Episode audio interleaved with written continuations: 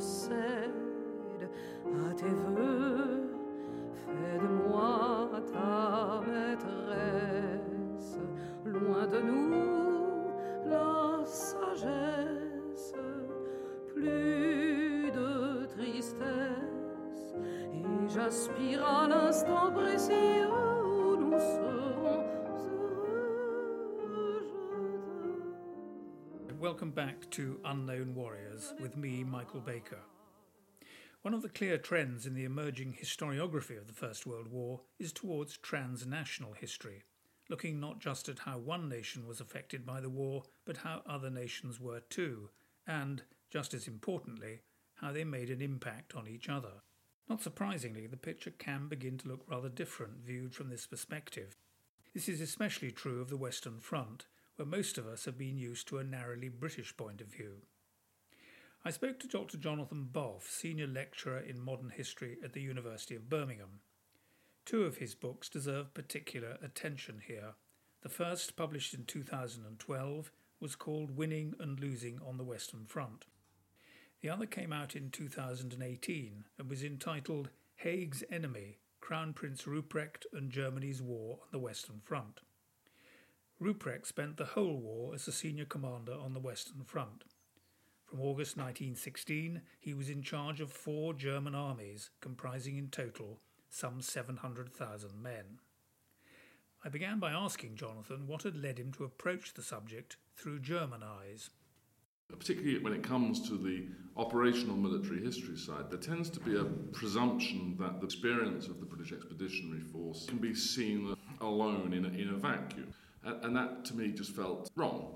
By definition, a war involves two sides. So, particularly over the last generation, there has been a reaction against the rather old and I think rather stale arguments about whether Haig was a good general or not, which had sort of consumed the historiography for two or three generations previous to that. And a bunch of very fine historians went back into the relatively newly opened archives, went through the records and came up with this idea that the British Army on the Western Front had not been a bunch of either idiots or lions led by donkeys, but actually had managed, given the challenges that it faced, a remarkable transformation of itself in a very short space of time from the army of 1914 to what it is by 1918, which is this highly professional, highly competent fighting force. But the First World War being the First World War, the scale of the conflict being such, the scale of the sheer amount of material that one has to go through as a historian means that by the time you've done that for the British, you don't have an awful lot of time or energy left to go off and have a look at the French,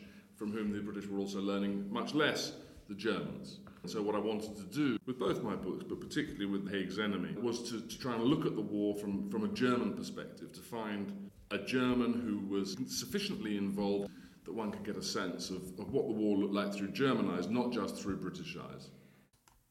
So what kind of difference does that make to our understanding of events on the Western Front? Well, I think that there are a range of different myths that one can start to challenge or indeed dismantle. The first one is about the German army itself. The perception that one tends to have of the German army in the first half of the 20th century, not just in the First World War but in the Second World War as well, is that it's a very highly honed, well-honed tactical instrument. It's very good at fighting its battles, broadly. That it's very meritocratic, that it has a very flexible command structure, all these sorts of things. Well, actually, when you look at Ruprecht's diaries and the interactions that he has with both his superiors and his subordinates, what very rapidly becomes clear is that this idealised picture of this very sophisticated military machine is flawed on almost every level. The command system is far from as flexible as it seemed to be. There were all sorts of cliques and infighting getting in the way of operations, and that in many cases the weaknesses of the German army helped to contribute to its own defeats.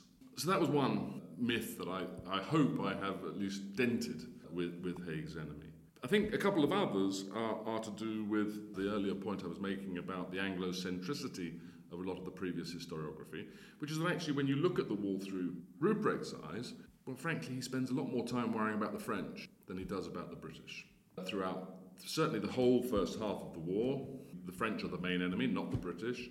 And even in the second half of the war, when the British contribution has grown significantly. Nonetheless, you get the sense that he's not as scared of the British as he is of the French, because he doesn't think that their generals are as good on the whole. So events and actions that loom large in the British perspective won't necessarily have the same significance for the Germans. Yes, so just to give you one example, the first day of the Third Battle of Ypres, Passchendaele, on the 31st of July 1917, which in the British accounts is seen as this sort of big climactic attack, which it was, you know, it was a big effort by the British. So the Germans, or to Ruprecht anyway, he hardly even notices it happened. The German defences, in his view, handled the situation perfectly well on their own, didn't need any reinforcements, no help from anybody else. This is a bit of a non-event from a German perspective. Now, as the battle goes on, that situation starts to change, and it does become more serious, as it were. But nonetheless, that first day is a very good example of exactly what you're talking about. The Germans had one important advantage on the Western Front. They were fighting in defensive territory in Belgium and France they had occupied early on in the war. Accordingly, once trench systems were established, they dug in and consolidated, constructing defence in depth. By contrast, the Allies were thrown onto the offensive, hoping always to push the occupiers back. How well, I wondered, according to their own records, had the Germans carried out their defensive tactic? Well, I think one has to say pretty well throughout most of the war. If you break it down by year, in 1915 there is very little that the Entente, the French and the British, can really do significantly to dent the German defences. Not because the German defences are perfect, they're not, they're continually evolving to make them stronger and better. But each time, every battle that is fought, you get the sense that the Germans learn a bit more from it than the Entente do, and therefore their defences are actually getting stronger, relatively, throughout 1915. 1916, the situation starts to change. Verdun, obviously a failed attempt by the Germans to regain the strategic initiative on the Western Front. The Battle of the Somme, again, easily contained from a German perspective for the first few days, weeks. But as it goes on, and as the Entente manages to mobilise all the resources that one needs for modern industrial warfare, and the Germans start to feel the weight of that, well, you can feel that starting to exert some pressure on the Germans. 1917, in some ways, is a bit of a step back from the Entente perspective. The early failures, particularly of the French army on the Chemin des Dames, in May 1917 are clearly very painful, and then the Third Battle of Ypres never manages to put the Germans under the same pressure as the Battle of the Somme had done. The Battle of Cambrai in November and early December 1917 in some ways marks a bit of a shift, because this is where the Allies are starting to put together the combined arms tactics that they will then use in 1918 eventually to great effect. But the success of the Entente, the British, in innovating, as displayed on the first day of the Battle of Cambrai, is kind of vitiated by them making a lot of the same mistakes in the days thereafter, and then by the Germans having a very successful counterattack, which tends to get forgotten in the British narrative, in early December 1917. 1918 is a step change in the intensity of the war in every way. The decision by Ludendorff and Hindenburg, the German commanders, to try and win the war with a major offensive in the spring of 1918 using the forces that have been freed up by the collapse of Russia in the east obviously fails, and it ends up weakening the German position such that the Entente from July to November 1918 is able to start steamrolling back over the German defences the other way. So there is a final failure of German defences, obviously, in the summer and autumn of 1918, which is partly the result of internal German weaknesses, and it's partly the result of this, the attrition, just the sheer weight of the war, I think, by that stage, the number of casualties they've had. Of all these campaigns on the Western Front, the Somme has tended to attract most British attention, and mainly for the most negative reasons. So it's surprising to learn that for their part, the Germans felt that the Allied offensive across much of their front had overwhelmed their defences. And indeed, overall, the Somme can now be seen as much more of a turning point in the struggle than has previously been acknowledged. It doesn't matter how you measure success or failure on the First World War battlefield. There are all sorts of imperfect measures, ground gained, relative casualties, whatever. But whichever one you choose, the Entente doesn't come out of it very well, and they certainly did not achieve what it wanted to achieve with the Somme offensive, which was a major defeat of the German army. I think, however, it is possible to see in it some of, and only some of, the roots of the eventual outcome of the war. And I say that because I think at a sort of pretty deep strategic and conceptual level, it shows the Germans that this is not a war that is going to be won solely by tactical brilliance or being man for man better soldiers than the enemy. That there are other factors involved in this kind of a war of attrition, that requires the total mobilization of every resource of your country. And once the Germans realized that it's that kind of a war, it's very hard to see how they could possibly win it, given the preponderance of economic, industrial, population, all these different forms of strength that lie with the Entente and, of course, with the United States of America. Now, one could say, and I would, in fact, that Germans jolly well should have realised this a bit earlier, and they could have saved everyone an awful lot of trouble and grief. But they didn't. But the Somme starts to bring it home, and you do get a sense, really, that the German High Command in particular is rocked by the intensity of the fighting, not on the 1st of July 1916, but by the ability of the Entente to keep coming at them repeatedly, particularly through September, October, even into November 1916, when the weather has turned very far for the worst. You get this sort of sense of, when's this ever going to stop, as it wears down more and more of the German reserves and the German army. And this stress shows itself in very obvious ways. For instance, in August 1916, the removal of Falkenhayn, the chief of the General Staff, and replacement by Ludendorff and Hindenburg, and the way that Ludendorff and Hindenburg try to remobilize the German nation. Some historians who have studied the German archives have suggested that the Entente lost any element of surprise at the Somme because of their careless communications, and even admissions by prisoners of war captured by the Germans. Was there any truth to this? It was so difficult and required so much resource to prepare for one of these offences that the enemy had to be deaf, dumb and blind not to realise that something was coming up most of the time. Now, as the war goes on, the Entente become better at hiding those preparations. That's undoubtedly true. In 1916, on the Somme, for example, or indeed in 1917, for most of 1917, the idea is that the only way to get your infantry across no man's land and into the enemy trenches is to shell the hell out of it and days on end, which of course makes it absolutely obvious to all concerned that an attack is coming.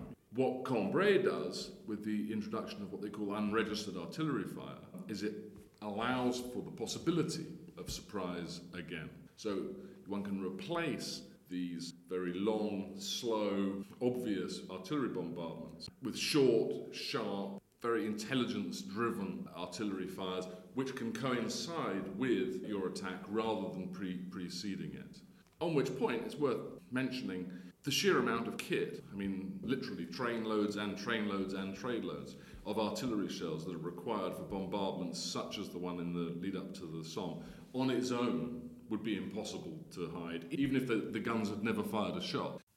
Artillery, and heavy guns in particular, certainly seems to have been one area in which the Germans consistently felt they were at a disadvantage to their enemies. How real was that disadvantage? And how did it affect the Germans' fighting capability? I think it's fair to say that they felt overall that they were at a material inferiority. Heavy artillery was certainly one aspect of that, and the shells for heavy artillery, but it also extended to aeroplanes, tanks, all the sort of kit and caboodle of war. They felt they had less of than the enemy. Now, to what extent that fed over into morale problems, well, it's pretty hard, frankly, to reconstruct. There is a caveat that one has to make with all this stuff, of course, which is that everyone always thinks they haven't got enough stuff. And you can find just as many British generals complaining about a shortage of heavy artillery at various points during the war as well. So, I think one has to at least see them in the context of the missions that were required. The Germans didn't need as many shells as the Allies in 1916 and 1917 because they were on the defensive and they had an easier job. Looked at from Ruprecht's point of view, it's clear that certainly from the Somme onwards, when every German division was losing a third of its infantry each time they served in the front line, the Germans had an increasingly worrying manpower problem, which was only likely to get worse as the war dragged on. The combined populations of Austria, Hungary and Germany are significantly less than Britain, France, Russia and the United States put together. So the Germans can't afford to lose men at anything approaching the same rate as the Allies do. And therefore, although they tend not to lose as many men as the Allies do in the course of the war, they do start to run out of them, as you say, from sort of the end of the Battle of the Somme onwards. Now, what I mean by running out of men is not necessarily that there were no men left, but increasingly that the quality of the men that were available was deteriorating. And what that means is it has several impacts. First of all, the overall morale of the force starts to suffer or becomes more vulnerable. Secondly, it means that command and control, which in an ideal world, given the poor state of communications on the First World War battlefield, would be delegated as far as one possibly could, at least, becomes harder for the senior commanders to feel the confidence in their men that enables them to do that. So you tend to get a sort of creeping arthritis that comes into the whole command setup with increasing centralisation, which makes the army more predictable to its enemy and much less flexible, both in the attack and the defence. Alexander Watson's written an excellent book in which he actually goes a step further than that and says that the declining quality and morale of the German soldier and the declining numbers means that the small pockets who increasingly are occupying shell holes in no man's land rather than continuous lines of trenches as the war goes on, are more isolated from effective command and control.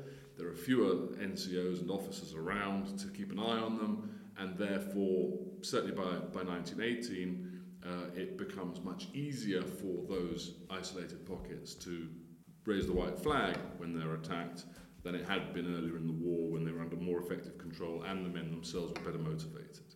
So, as everything with wars and military history, it's all interconnected, but it has effects at multiple different levels throughout the armed forces, never mind, obviously, the impact that it then has on industry as the best men are being combed out to send to the front. The German retreat in early February 1917 to the Hindenburg Line, a stronger and shorter front to defend, was certainly one sign of the strain on their manpower. The purpose was threefold perhaps. One was to dislocate the Entente. Because of all the preparations that were required for an offensive, they didn't want to stay in the same place as they'd ended up in 1916 because it would be too easy, they thought, for the Allies to launch an offensive from that point of view. That's the first point. The second point is precisely yours, which is that shortening the line enables them to reduce the manpower that needs to hold that line, gives them more reserves, gives them more flexibility. And the third point is that this is in itself a symptom of how badly rattled the Germans have been by the Battle of the Somme. They've realised they cannot stand and fight this kind of battle without having better fortifications, proper reserves, all the sorts of things that they hope to create by moving back to the Hindenburg Line. The consensus now about Allied victory on the Western Front is that through a costly process over 4 years, the so-called learning curve, they improved sufficiently as a fighting force to defeat the Germans in 1918. The German perspective provides a slightly different take, suggesting that this outcome owed as much to the German army getting worse over time as the British and French getting better.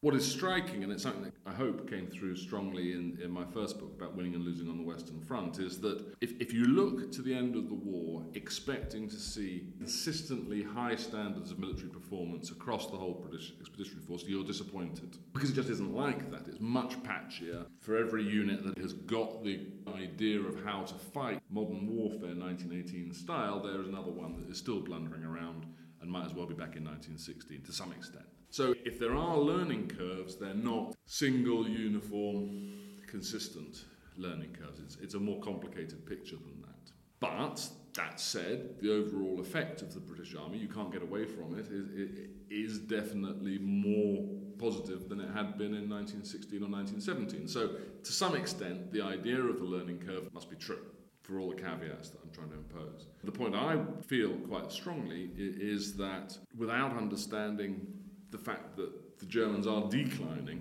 at the same time as the Allies are improving, you still can't really understand these battlefield outcomes. That said, Jonathan is pretty critical of the German High Command, and not just under its war leaders, Falkenhayn, Hindenburg and Ludendorff, but also in its planning in the years leading up to 1914. Yes, I think it's flawed on almost every level. Let's just start with the most important. I mean, this was a war that should never have been fought. The first and most serious strategic failure of the German military happens before the war even begins. And it's when the army effectively says the political problem that faces Germany of encirclement, which is how they saw it, by France and Russia particularly, can be solved by military means, and the Schlieffen Plan is the solution, with the German army as the tool. The Schlieffen Plan, first drawn up in 1905, envisaged a lightning German offensive that would defeat France in the west before Russia had effectively mobilised in the east. This plan was essentially the one the Germans used in 1914. Straight away, that raises the prospect of a quick, successful war which will solve the German question so far as Berlin is concerned.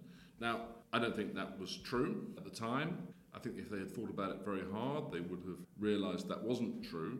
Even if they thought it was true, they failed to create a proper integrated plan for how this is going to work, so there's no thought given to what the political settlement of France would be after this military victory. It's much more like the Bush-Cheney plan for the invasion of Iraq in 2003.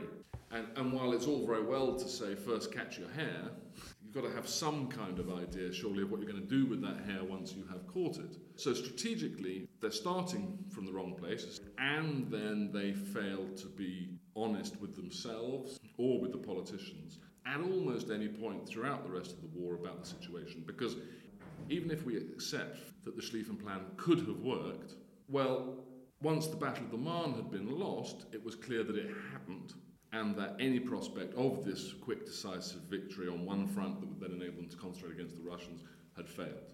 So they're consistently making the wrong strategic decisions, and that applies all the way through to the German Spring Offensive in March 1918, which is, I think, also equally ill-conceived, or it's a gamble that failed. And then, in the autumn of 1918, they misjudged their own forces, they misjudged the enemy forces, and then start lying about what's about to happen, to put the blame on the home front rather than the soldiers, which has horrendous consequences for German history, which you don't need to know much about German history to understand.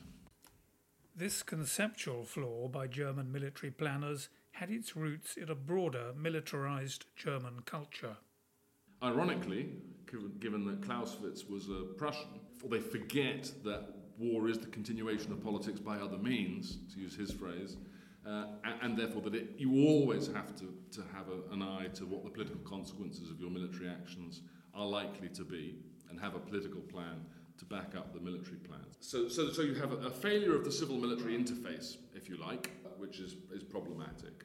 And then the second one is something that Isabel Hull has identified in her book, Absolute Destruction, which is a natural tendency within the German military towards what she calls military extremism. The idea being that because Germany, from the time of Frederick the Great onwards, or indeed before, has been used to the idea of having to win quickly in short and lively, was Frederick the Great's phrases, kurz und vivas, wars. The culture of the German military is set up to establish this fight hard, fight fast, fight dirty if need be, but make sure you win in a short period of time, because Germany can't survive a long war with enemies on it on all sides. Isabel Hull's point is that then creates a culture, particularly within the German military, which says take the gloves off if necessary. And indeed, not only take the gloves off, but escalate the violence that you deploy. If you face opposition, well then be ruthless in exterminating it. Something of this ruthlessness was seen as the German army swept into Belgium and France in August 1914. Atrocities by the enemy were often exaggerated by the other side, but we now know that those carried out on Belgian and French civilians at the start of the war were real enough. There's a very interesting book by John Horne and Alan Kramer called German Atrocities, 1914, which documents these in detail. I think their estimate is that over 6,000 French and Belgian civilians were murdered by German soldiers. And what's happening is that the German army in 1914 is trying to avoid the problems that they perceived as having occurred in the Franco-Prussian War of 1870-1871, when there were large numbers of what they saw as French civilians taking pot shots at their soldiers. Of course, some of it's confusion and just the friction of war, but some of it is pretty deliberate, and it is precisely to say we are not going to tolerate any level of civilian opposition to the progress of our armies.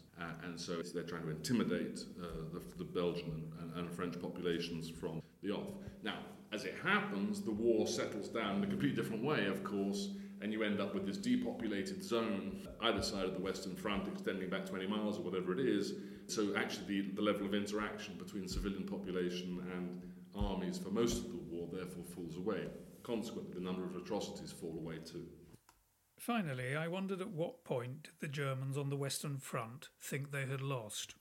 I think it depends who you're talking about. There are some people who start to see, even as early as 1916, that they're in trouble. Ruprecht is one of them, some days, but he's a bit up and down. There are also days, even up until sort of March, April 1918. It's really not until he realises that this big gamble of the spring offensives has failed that he then realises that we are finally, without any question, going to lose this war. But equally, there are others who think they can carry on a lot longer. I think Ludendorff kind of realises it about August 1918, but doesn't really admit it until October. Individual soldiers. Well, this is, it's quite a vexed question in the historiography. A lot of people have written a lot of stuff about when and if the German army has a meltdown of morale in 1918. My own view is that certainly amongst the frontline soldiers, it actually holds up remarkably well, considering. There are problems in the rear areas, there's no question about that. But amongst the frontline soldiers, they haven't given up. To me, the decisive moment comes when the army is told in early October 1918 that the Kaiser has sued for peace. From that point onwards, with the exception of a few very brave men who are prepared to carry on fighting to let their comrades get away, thereafter I think you can see morale fall off pretty sharply. But it's surprisingly late, considering the overall situation. Partly, of course, because there was a lot of censorship, people weren't being told the truth. The army was definitely not telling the truth to the Reichstag, for example. The Kaiser was neither the man nor in a position to stand up to the army about this and demand better answers than he was being given. But then again, there are housewives in Vienna or in Munich who, as early as the beginning of 1918, realised that the situation is so bad that they're unable to feed their families, and to that extent the government is failing, in its number one job, as far as they see it. And were the soldiers at the front aware of that situation back home? Yes. So there's a feedback loop. It's very hard to untangle exactly who gives up hope when. I've been talking to Dr. Jonathan Boff, Senior Lecturer in Modern History at the University of Birmingham. If you want to know more about Jonathan's work or related topics, please follow the links in my website, www.unknownwarriorspod.co.uk.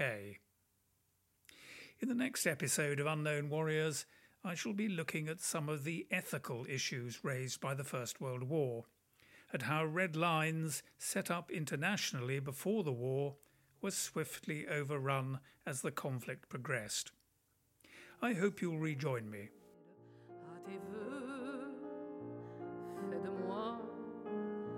Maîtresse, loin de nous la sagesse, plus de tristesse, et j'aspire à l'instant précieux.